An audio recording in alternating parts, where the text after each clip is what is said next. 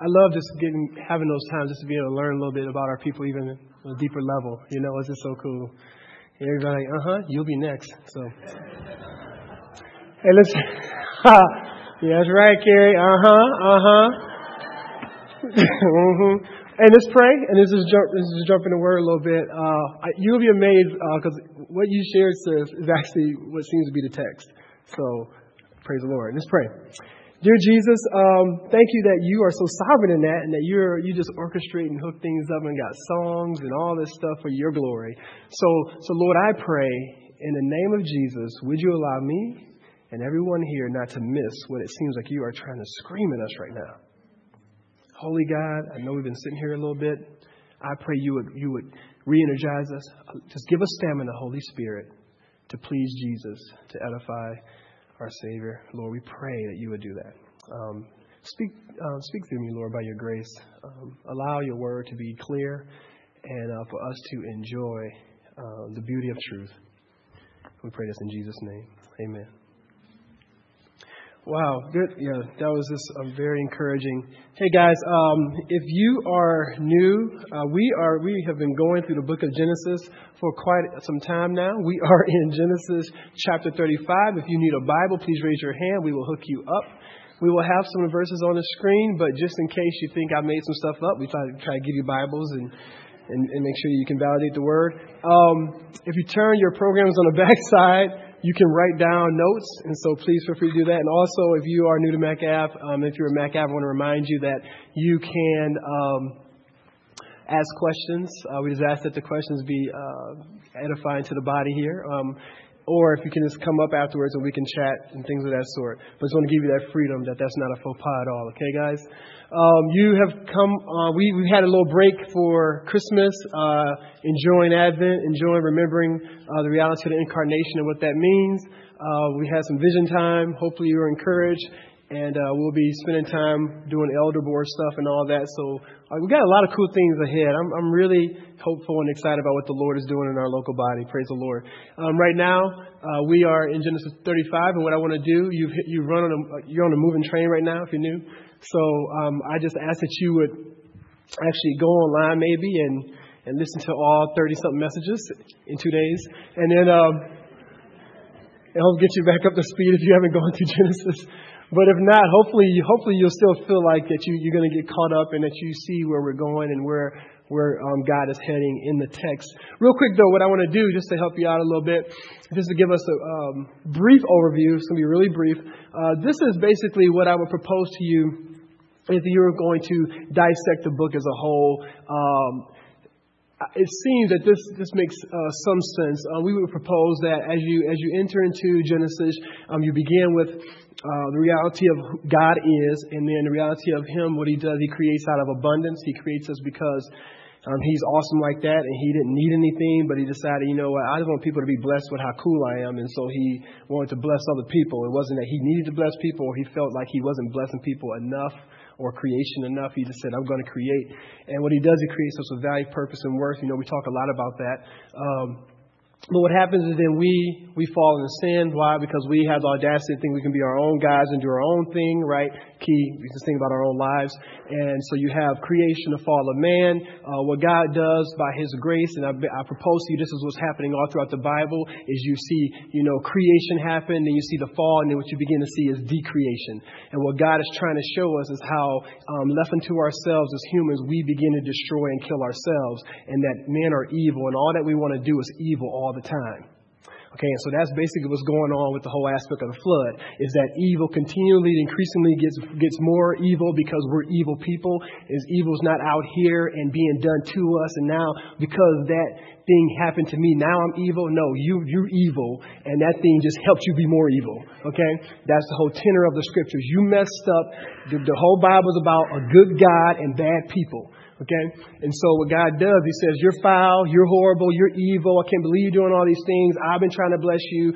I'm mad, I'm gonna kill all y'all. So that's what the flood is. I know you think the flood is with the little giraffe out the window, you know, in a boat and stuff in the night. But the flood is actually about God destroying evil people and saying that I am perfect and just and holy and that I take holiness seriously and I take sin seriously and it will be judged.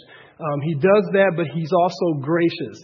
God is gracious, could have destroyed all of man, and then went on about his business with the Trinity, frolicking through the hills, but they didn't do that. They said, what we'll do is we'll save a remnant, and then we'll continue to see recreation happen. We'll make more people. And all this is supposed to point to our beautiful Savior, Jesus Christ, which we'll get to in a moment. The flood happens. God allows Noah to bring up some other um, other people. We got the dispersion. Um, men become evil again. We're just as evil. This time, we're going to build our own guys. We build this huge tower. God says, You're crazy. I'm going to go ahead and disperse you guys because look how evil you are. If I let you keep doing this, you'll try and, you know, off me one day while I'm eating my breakfast. So I'm going to disperse you guys so you can't try to kill even God.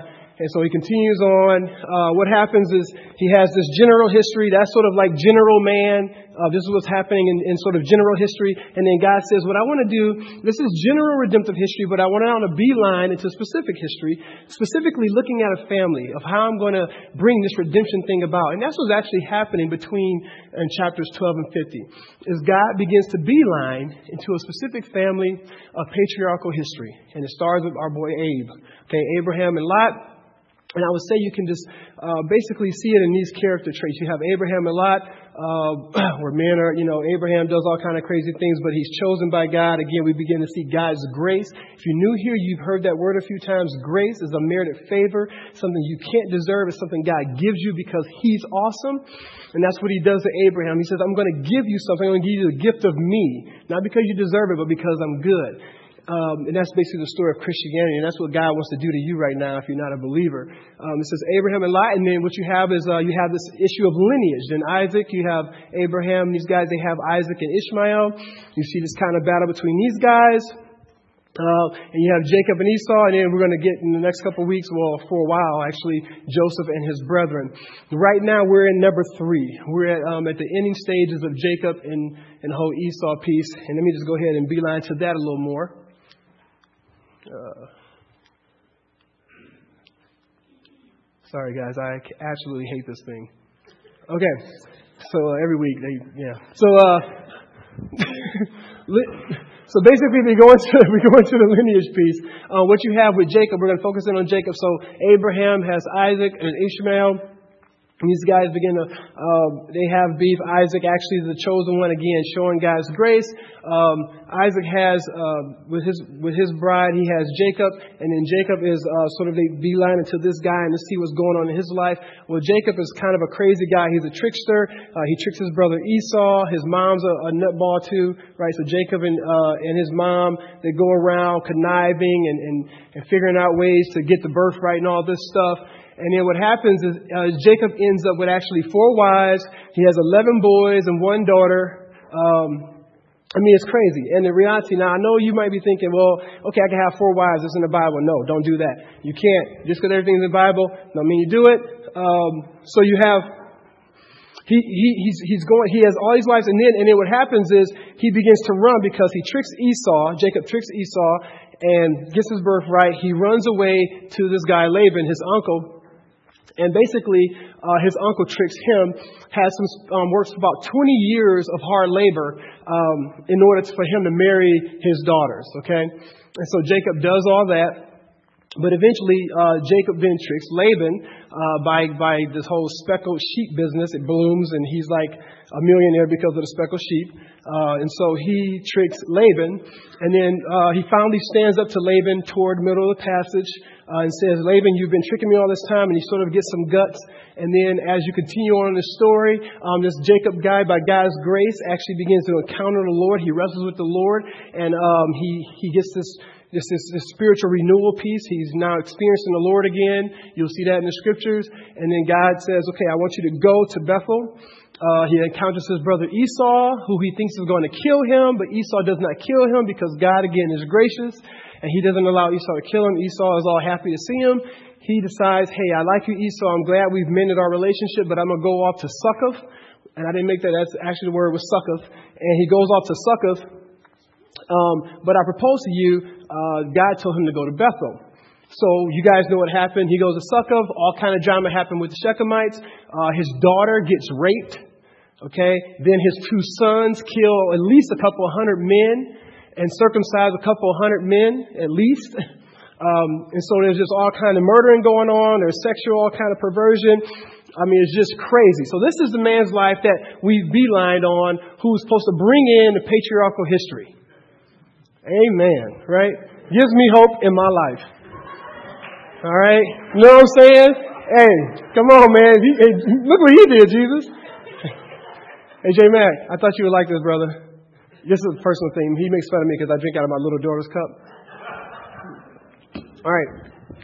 So what we're going to do, guys, so, so that's who we are, okay? So we're going to jump right in the text. So if you open up your Bibles, we in Genesis 35, chapter 1. I know that was a lot of information, guys. I mean, give a brother a break. I tried to do 35 chapters in five minutes. So, okay, but but hopefully, if you go to those those those teachings and listen to them over and over again, turn up your Netflix, listen to the Bible teachings, you be tight. All right. So here we start in verse one. Okay, you ready, guys? All right, it says, so here's where we are now. We just had that whole scenario, that, that really sad scenario. I want to speak past that. Uh, you had this whole situation um, near Shechem. Uh, his, his, daughter gets raped. The brothers kill these guys. And it ends off like, well, what do you want me to do? They treated my sister like a prostitute. Right? That's where we ended, okay? Very somber move starts back into this journey right here. Always remember, as you're reading the Bible, as much as you can, it's a historical book. These things happen. And as much as you can, try to put yourself there. Just like when you're reading, like just try to like, you know, just think about you being there. Okay, so it says, Then God said to Jacob, Go up to Bethel and settle there and build an altar to God. Uh, there to God who appeared to you when you were fleeing from your brother Esau. Now, just real quick, I just want to just just just as far as this this training, I want to just talk real quick about this piece. Now, when you hear God always speaks, you have, you have different backgrounds that people come from, okay? You have your charismatic background where God always speaks, okay? You know, some of you guys come from there where God tells you everything. You know what I'm saying? So, you know, do I make a right on red right now, Jesus? Yes. Okay, make a right on red. You know, like God tells you everything. You know what I'm saying? Like, so I'm at Trader Joe's. Should I buy the grape juice or the, you know, like, and I'm just keeping it real. I, and I talk to people where the Lord tells you everything, okay? I propose to you. I think, well, I want to propose to you. I know that's not happening because the Bible's already told on you, but I think the more sad reality is that what you're doing is you're catechizing people and you're teaching people a warped spirituality. And, and, so I'm more concerned. If you want to hear God everywhere, you can do that in your closet. But, but as you're modeling Christianity to people, just know that you're teaching people what does it mean to be a Christian based on how you act. And so they're going to so, and what, and what usually happens, the sad reality with this, with this piece is that when you do that, people think, okay, so that's what it means to be spiritual and a real good Christian. So I guess I'll, so I'll play the lingo too. And then we find ourselves in some really dark holes because we begin to play the Christian game versus having to really wrestle with what does it mean to be a man or woman of faith. Okay, the flaw in that, when God always speaks to you, is there's usually no testing of history, right? Biblical history is what we have here. So, because I'm proposing to you, there's no way you can do that in test it biblical history because God, when He speaks, is very intentional and usually it, it usually changes the spectrum of redemptive history or it changes life. Okay? God doesn't just say, you know, turn it to TNT, Barkley speaking. You know what I'm saying? Like, that ain't what He's doing. It's usually something serious that's going to actually affect your life. Okay, so I propose also uh, there's no testing of spirits. If God is saying everything to you, every time I talk to people, and I'm just being really clear here because I want us to draw some lines in the sand as a body. I'm okay if you disagree, but please disagree theologically, okay? And just not act like we all saying the same thing. Because if you're saying God's speaking to you all the time, I want to tell you I think you're wrong. Okay? Not to start a fight, but this is get some real theology. To understand where we are, okay, guys? There's no testing of spirits because usually when people say that, what they're really saying is, whatever I feel, whatever I hear, I think it's the Lord. Well, here's a, here's a key indicator why that's really flawed, is because the Bible says that the human heart is deceitful and horrible. So you should be very nervous if you think every time you feel something is from the Lord, because you're crazy. Because, no, I'm saying not you crazy because you said that, but you are a crazy person. We're all nuts. We're all nutballs and we're trusting Christ. Okay? And if you don't think that's the case, you think too much of yourself. Because I'm telling you, that's what the Bible's telling you. That's how you see good patriarchs killing each other, sleeping with their mama, and all kind of crazy stuff. God is saying, y'all crazy, you need Christ. Okay?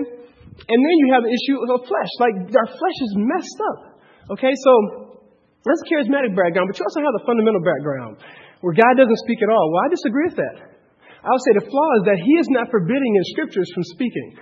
It seems to me in Scriptures, God does what He wants when He wants to do it. Okay, so I, I, I don't sleep, I can't sleep well at night believing any one of those. Our propose, uh, I think a more Bible centered approach is God speaks, but it seems to be irregular in Scripture. So when God, and I'm talking audible when God says something. I'm not talking about when you, you know you're doing something, you're you're driving, all of a sudden you feel this pressure, you need to go to hospital, visit a friend. I think that's that may be the Holy Spirit. That may be the Holy Spirit. But God didn't speak to you. Okay? You felt something. so this so I'm just saying, tell the testimony clearly. Don't add live for God and help Jesus out. You don't have to. All right? So God speaks, but it could be a regular um, angel dream vision, or he speaks out loud. We need to test the spirits, making sure it's from the Lord. And usually it's something that'll shape your future. Usually it's something really important. Okay? So I'm just starting off here because it says, you know, God spoke to him. And he's not using it like us as 21st century Christians, where we say that and it was just like, you know, a little burp or something. No, like, like God, he was like, Jacob. You know what I'm saying? Okay, so oh, I'm sorry. The other piece in that I want you to get here, guys, is notice Notice what he says here. He tells them that he's supposed to go up to Bethel, and uh, what verse? That was in, in 31, verse 13. He was supposed to go up to Bethel. Okay, and so he never did that, and so God tells him, "Hey, you need to you need to go up to Bethel where where I appear to you." And it's almost like God, you know, you remember we just left a very sad moment. We just left a very crazy moment. Daughter getting raped, him being passive, all kind of stuff. It's almost like God is like, I mean, you need to remember your testimony. You need to go back. You need to, you need to remember, like, go, I want you to go back to where I've called you. Remember where I wanted you to go? I need you to get back there. You need to remember what you're supposed to be about. You need to remember your destiny. Continue on here. we'll talk back about that in a moment. Okay, guys? He says in verse 2 So Jacob said to his household and to all who are with him, He says, Get rid of the foreign gods uh, you have with you and purify yourselves and change your clothes. Look at that. Then come, let us go up to Bethel, where I will build an altar to God, uh, who answered me in the day of my distress and who has been with me wherever I have gone. I mean, I love this. So, so notice that. He tells them, go back um, to where you were when you were fleeing your brother.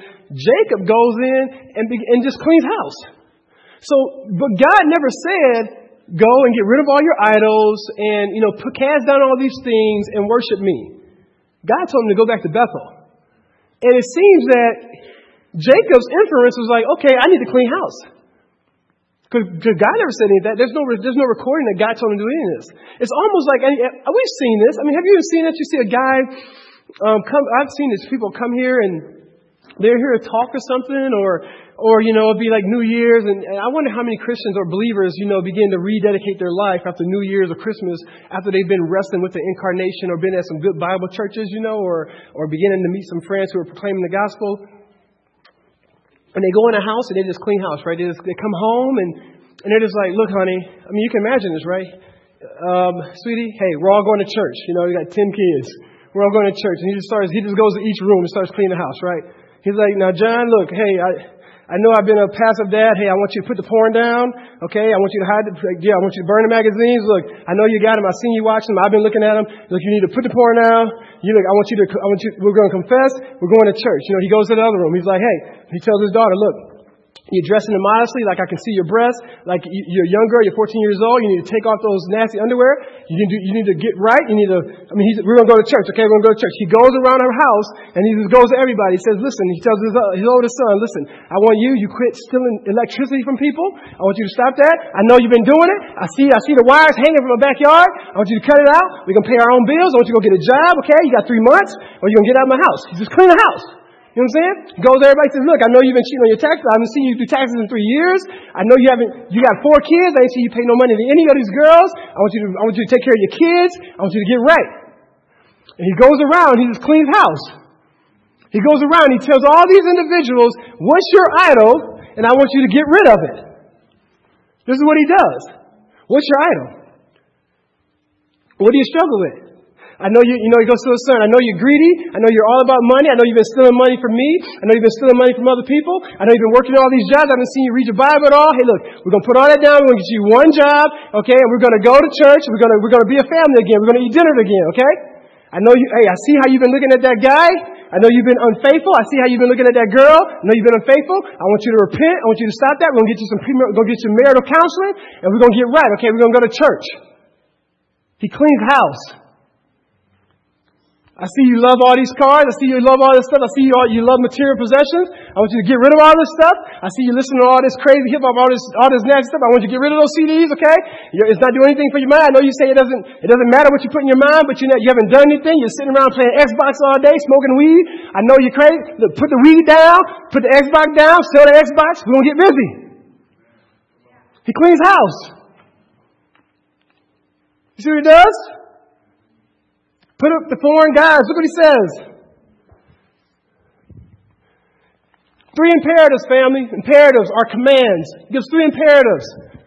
He says, Told to his household and all who are with him, get rid of the foreign gods you have with you. Purify yourselves. Change your clothes. Okay? That's like a total makeover. You ain't playing around. You stop sleeping with your boyfriend. Okay? I want you to, you, you, you've been with them 10 years, 15 years, 20 years, get rid of them. We clean the house, we're going to church. That's what he does.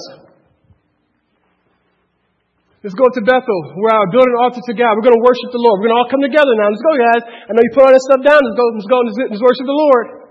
He answered me in the day of my distress. I've seen him move. I've seen him work in my life. So they gave Jacob all foreign gods they had and the rings in their ears. I don't understand the rings in the ears piece. Kind of bizarre. I was looking that up in, in Joshua on 24. Um, I wonder, I wonder if this whole, I'm sorry, in Exodus 32 and Judges 8, I wonder if the rings piece was this, was this issue of like, hey, these are the very things that they used to build the gods. You know, the golden calves, they would melt down all the different metals they had. And I wonder if the, the author is trying to give you a sense of like, not only do I want you to bury those things that you're worshiping, I want you to get rid of the things that you could build again to worship those things that you shouldn't be worshiping. You see what I'm saying? So he ain't just asking you to stop listening to that nasty stuff. He's asking you to destroy the CD. See what I'm saying? He's not asking you to stop looking at porn or whatever you're doing it on on Netflix. He's asking you to stop Netflix. Whatever it is. Now, you know, I'm gonna get some of you guys to email me, well, what about grace? And why are you asking all these works? And look, I'm just saying that there seems to be at some level, God is saying there's an urgency of cleaning ourselves, of purifying ourselves, of saying, I'm gonna stop this stuff today. Now. No three week time period. We're going to get right today. I'm going to love my wife today. I'm going to take steps today to, to, to, to, talk to her in a way that's honoring. I'm going to take steps today to make sure that I'm sexually active with my bride, to make sure I'm sexually active with my husband. I'm going to take steps today to quit looking at other women. I'm going to take steps today to not be engaged and connecting with a man who doesn't love Jesus. I'm going to stop smoking weed. I'm going to stop being an alcoholic. I'm going to get a job. I'm going to quit being lazy in my community.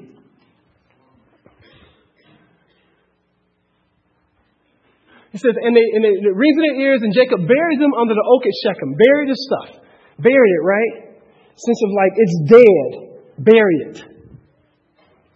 Then they set out, and the terror of God fell on the towns and all of them, so that no one pursued them. And there's many different reasons why, why that's the case. I just think the Lord was gracious there for the sake of time and said, I'm going to protect you. You do what I asked you to do. Continues on, family. Jacob and all the people with him came to Luz, that is Bethel, in the land of Canaan. There he built an altar, and he called the place El Bethel, right? The God of the God of this house because it was there that God revealed himself when he was fleeing from his brother. Now, Deborah, Rebecca's nurse, died and was buried under the oak below Bethel, so it was named Allon Bakuth. Um, basically, what's going on here, and this is kind of weird, the whole Deborah nurse thing. Uh, we don't have the time to get deeply into it, but, but, but the author is trying to help us see something that, that sin matters, and it seems like that Jacob never got a chance to say bye to his mama. And that's one of the reasons why they show you Deborah, because that was his, that was her nurse, her wet nurse or something like that. And so, um, and so basically they're showing you that he was there for her. He was able to come back by that time, but he never got to say goodbye to his mom. And almost like the, the, the theologians think that it was almost to show that God was like saying, here's the penalty of your sin, Rebecca. You're not going to be able to say goodbye to your, your, your son. Almost like they wanted to remind you that he's there and he just never got to see his mom. She was dead and buried. But all that to be the case, he builds an altar. He's worshiping God.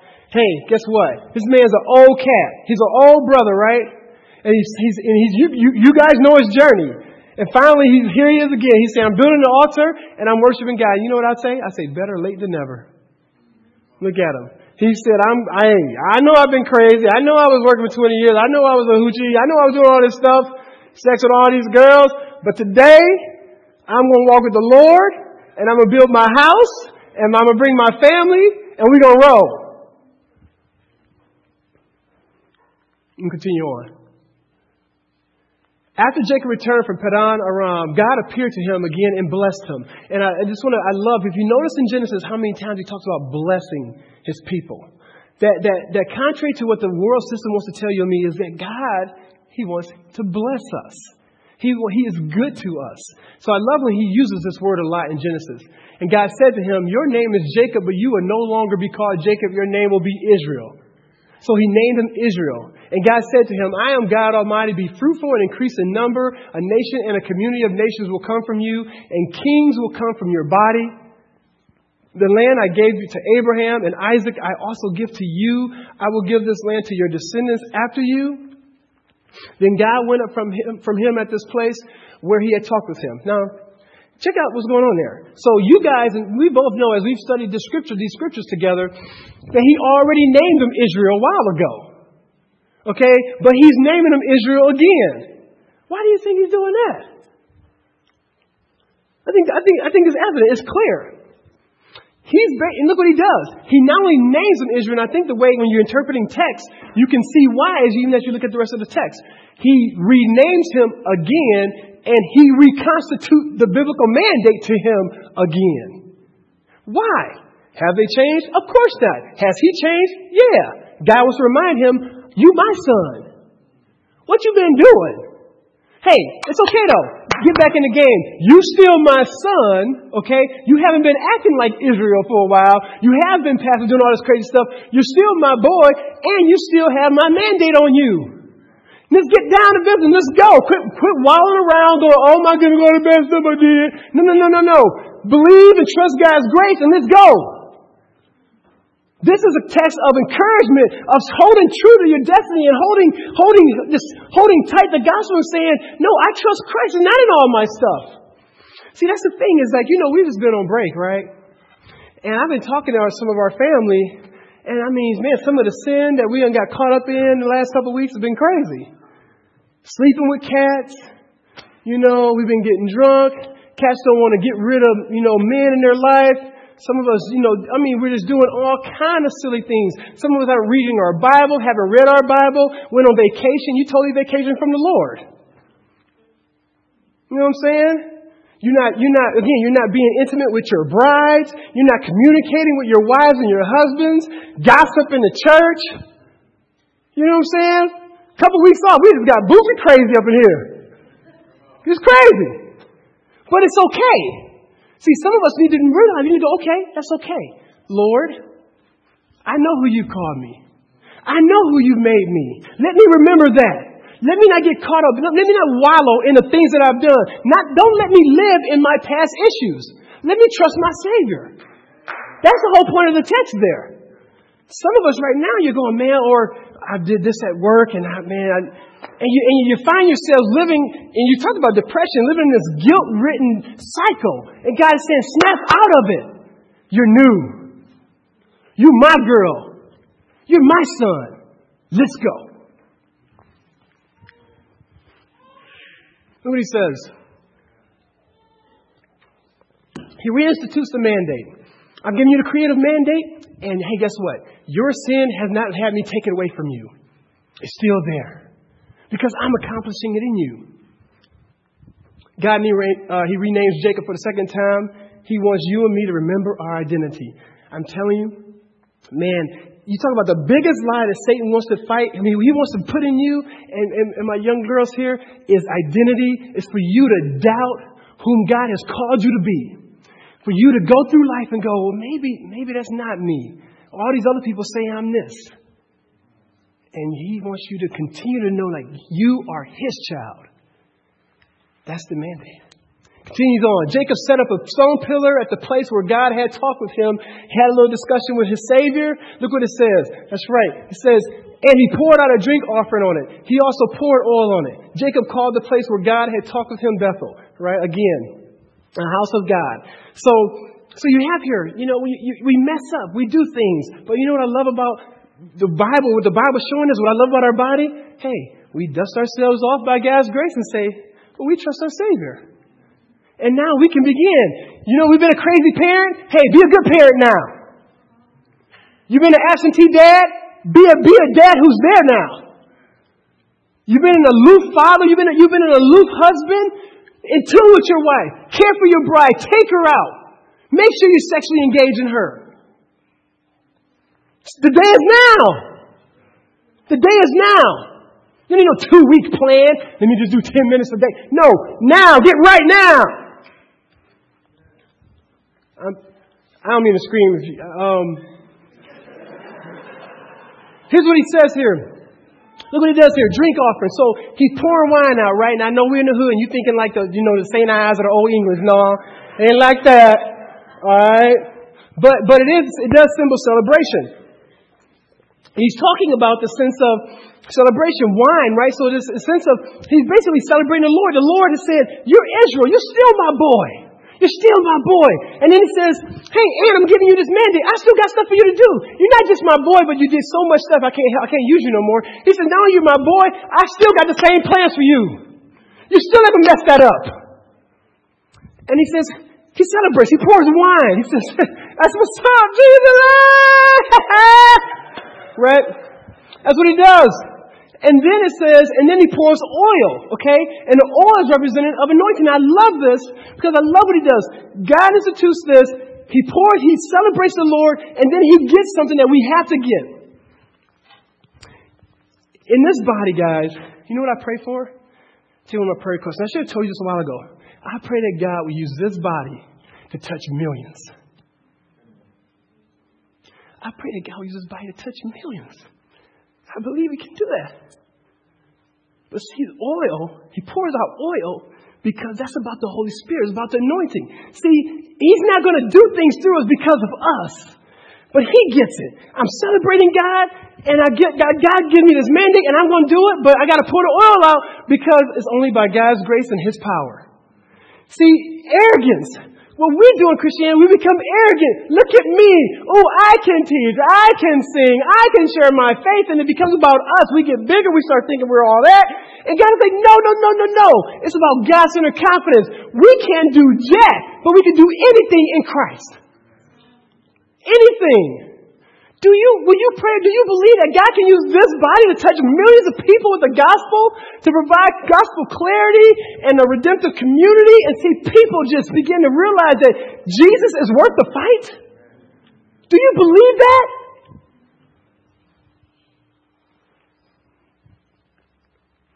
That's what he's doing there, guys.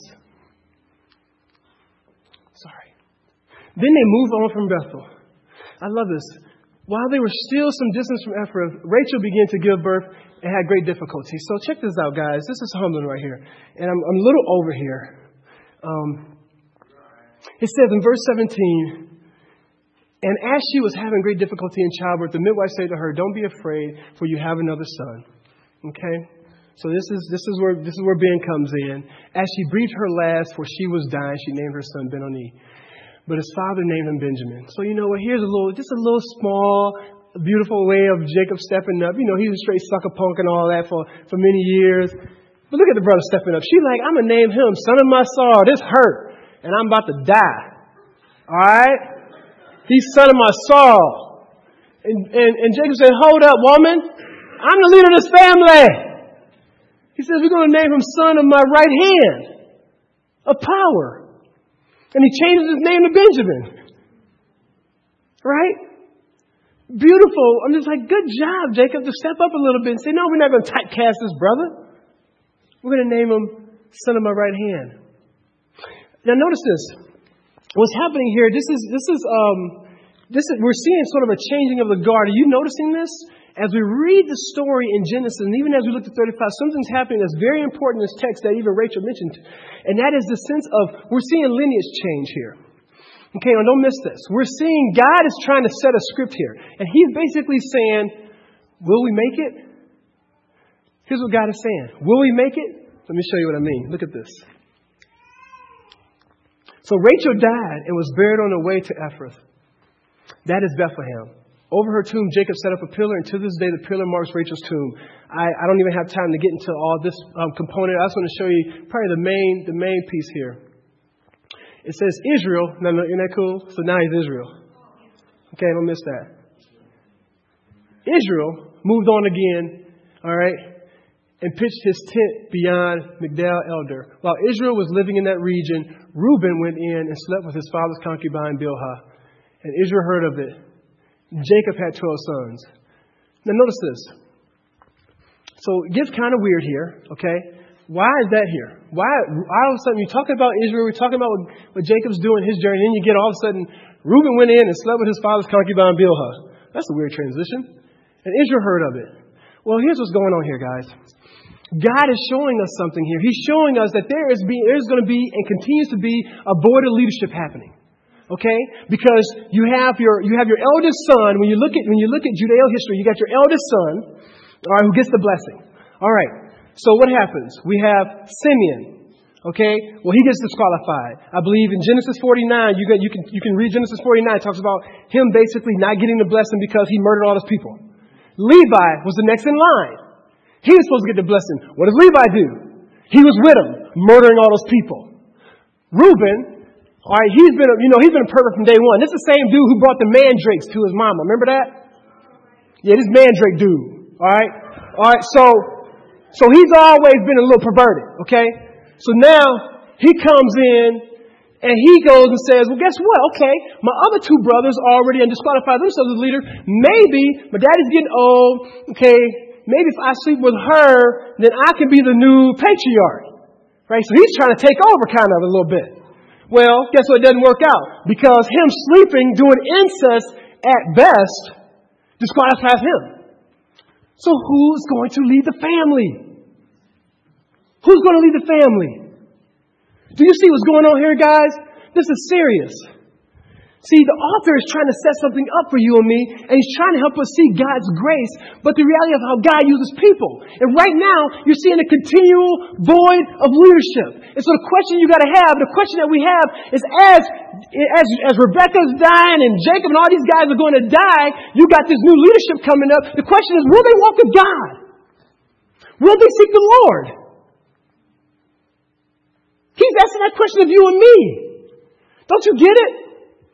See, this is what the Lord has for us. This is why the Bible says, and James says, your life is, is nothing but a mist. It appears for a little while and then vanishes. This is what the Bible says. And I always think about it, I know this is corny, I think about when you boil a hot dog, you see that practically, right? Right? You boil a hot dog and you see the mist and then it's gone. And then the boil, boil a hot dog and you see what I'm talking about. I mean, you know what I'm saying? It appears and then it's gone. But see, that's what I love. A couple of things I love. I told my wife yesterday, I was listening to a, a talk, and I, I, told her, I said, I was so blessed. I said, yeah, I didn't think of this, but I want to be the one that buries you. I want to bury you. And she was like, and my point in that is like, sweetheart, I want to be able to know that I took care of you my whole life. I want to be able to, I don't want to die and have you have to be taking care of yourself. I want to take care of you for the rest of your life. And um, I just, I look at this and I just realize, like, man, I'm 35 now. I'm telling you, you think you're invincible, but you know, older guys, your life, I'm telling you, your years get quicker and things are going. I'm telling you. And all of a sudden, you got to ask, one day we will die. You will be dead. And the question is, what have you done with your life? And Satan wants to fool you and me to make us waste our life on frivolous things and not be about kingdom. And what this whole passage is about is about a changing of the guard. And who are you going to give the guard to? Who are you going to give it to? That's the whole point. What are you going to do with your life? Is it going to be about your job and your security and your people and all the little things that we try to grab hold to? Or is it going to be about kingdom? Will it be about the Lord? Will you sacrificially give for Christ? Will you sacrificially serve the Lord? Will you serve the people of God? Will you make hard choices and live in hard places for God's glory alone? Those are the questions. And that's why the whole text began with the sense of, guys, you can't even ask that question until you stop, put down the weed, stop using drugs, stop, you know, blowing all your cheese, blowing all your money, get a real job, take care of a woman like you're supposed to, honor her, care for her, women, take, take care of your man, respect him, love him, dress like you got some sense, allow men to have some imagination sometime. This is what he's talking about. You, we, are going through all this time where we're just doing our own thing and it's about us and God is saying, your life, you will be dead. And what are you doing to make your life count? What are you doing?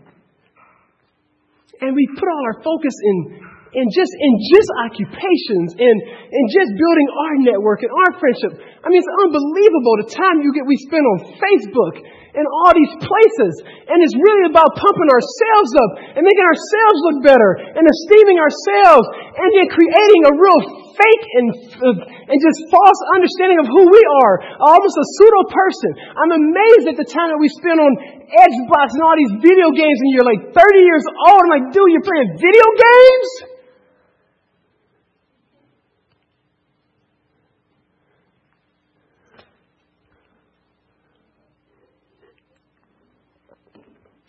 He's saying, He's saying He's given us a call. He's saying He's given us a mandate. He wants us to, to release, allow the world and say, I know what the world tells me. I got to focus on all these things.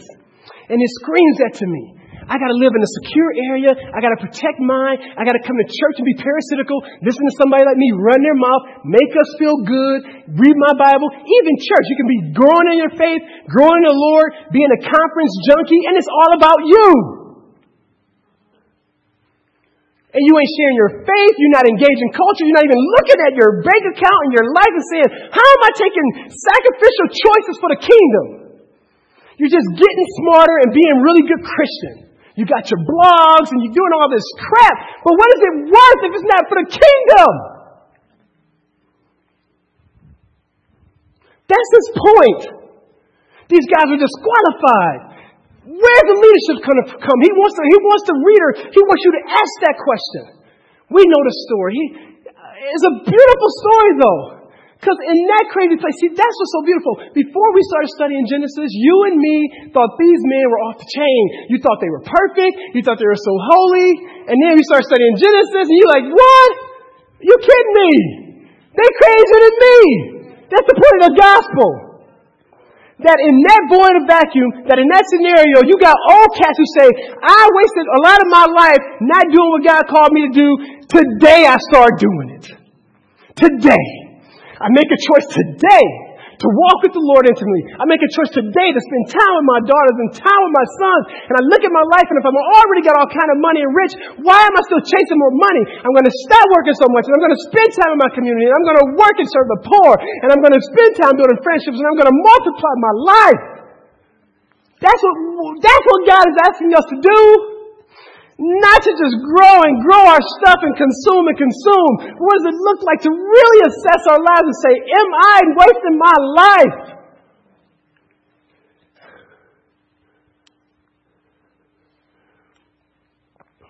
That's the question. Is will the lineage continue? Will it continue? No leadership. And what he does, he's trying to set you and me up to see the grace of God because he set it up for Joseph and, Benjamin and these other cats. Specifically, Joseph comes out of nowhere. He comes out of nowhere. And he saves, he literally saves the remnant. Amen for the gospel. He saves the remnant. So that's what he's trying to tell you and me. Quit, quit your head being down and, oh, what was me and I can't get no job and, oh, look at, you know, I'm so depressed. I got all this money and stuff and I'm so depressed and, oh, the white man doing this to me. Oh, man, would you just stop complaining and it's bringing excuses to everybody else, everybody else's fault and let's get right with the Lord and let's live our lives passionately for the kingdom. Okay? The lineage does continue. Sorry. The sons of Leah, Reuben the firstborn of Jacob, Simeon, Levi, Judah, Issachar, and Zebulun. The sons of Rachel, Joseph, and Benjamin. The sons of Rachel's maidservants, Bilhah, Dan, and Naphtali. And the sons of Leah's maidservants, Zilpah, Gad, and Asher. These were the sons of Jacob who were born to him at Paddan Aram. Scriptures say Jacob came home to his father Isaac in Mamre. Mamre near Kiriath Arba, that is Hebron, where Abraham and Isaac had stayed. Isaac lived 180 years. Then he breathed his last and died and was gathered to his people, old and full of years. And his sons Esau and Jacob were was buried with him. Guys, we're going to spend a time of worship. And the one question I just want you to ask yourself is, is are you doing that? Are you recognizing your past? That's okay. Recognize your past, your journey. We all got crazy stories. But focus on future grace. Focus on the reality of what Christ has done, what He's done in you, the mandate He's given you. And, and guys, let's just hold each other accountable to live a life of radical submission to the Lord. Let's, let's, let's debunk the lies of the world. Let's just debunk them. Let's just let's ask the Lord to allow us to have an accountability where we don't get so consumed with self he gives us the grace to figure out that rhythm. I know it's hard. It's specifically hard in this body because we do a lot of stuff. But guys, we got to learn how to live a life motivated by grace here. And we got to learn how to live a life motivated by grace passionately for the Lord. Okay, guys? Let's worship the Lord. Here's what we're going to do. We're going to do